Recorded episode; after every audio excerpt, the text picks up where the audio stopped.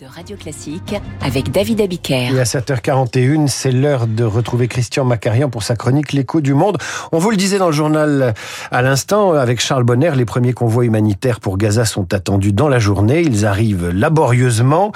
Deux semaines après les tueries perpétrées par le Hamas, le sort de la population palestinienne de Gaza continue de soulever la colère des pays arabes, et pas seulement dans les pays arabes. Pourtant, ces pays n'ont pas toujours été très accueillants avec les réfugiés palestiniens. Explication, Christian. Il faut laisser parler l'histoire. Le 14 mai 1948, Israël proclame son indépendance. Le lendemain, le 15 mai, les armées de cinq pays arabes attaquent Israël. La guerre va durer plus de neuf mois. Le résultat en est l'exode de 700 000 à 750 000 Palestiniens qui fuient ou qui sont chassés pour se retrouver dans des camps édifiés en toute hâte à Gaza, Gaza 200 000 arrivés d'un coup en 1948, en Cisjordanie et dans les pays arabes environnants. Cet exode est appelé en arabe Nakba, qui signifie catastrophe. Alors il y a d'autres conséquences. Oui, l'Égypte occupe la bande de Gaza, la Jordanie de son côté annexe la Cisjordanie. Ces deux territoires seront repris par Israël et aux Égyptiens et aux Jordaniens lors de la guerre des six jours en 1967. L'ONU crée alors une nouvelle instance, l'UNWRA, l'Office de secours et de travaux des Nations Unies. Alors qu'est-il advenu des réfugiés palestiniens dans les autres pays? Beaucoup d'entre eux se sont établis en Jordanie, en Syrie et au Liban. Il faut noter que seuls les Palestiniens de Jordanie, arrivés dans ce pays avant 1967, ont reçu la nationalité jordanienne. Tous les autres, sauf des cas individuels, ont conservé le statut précaire de réfugiés palestiniens. Alors pourquoi ce statut précaire? Il faut rappeler un point essentiel qui est assez méconnu.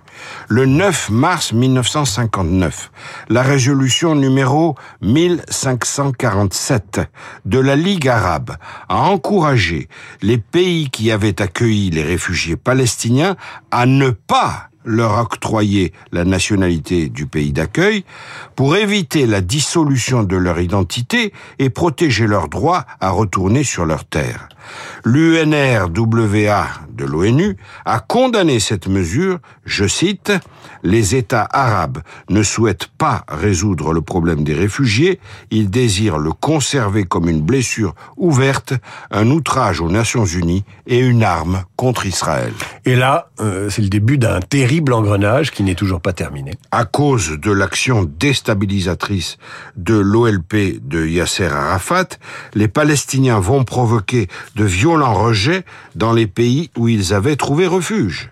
En septembre 1970, c'est le fameux Septembre noir en Jordanie. Le roi Hussein, inquiet de voir l'OLP devenir un État dans l'État au sein de son royaume, décide de liquider les fédéines de l'OLP.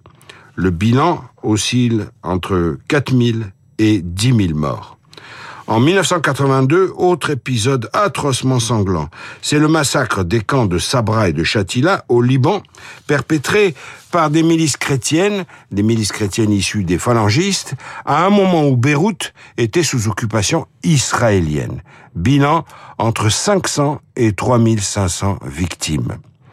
Il faut garder à l'esprit tous ces cauchemars pour comprendre pourquoi la question palestinienne n'a pas non plus trouvé de solution du côté arabe.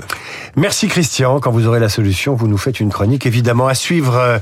C'est la journée mondiale de la statistique aujourd'hui. Pourquoi une journée mondiale de la statistique? Réponse d'Augustin Lefebvre dans le journal Imprévisible Radio Classique. Il est 7h40.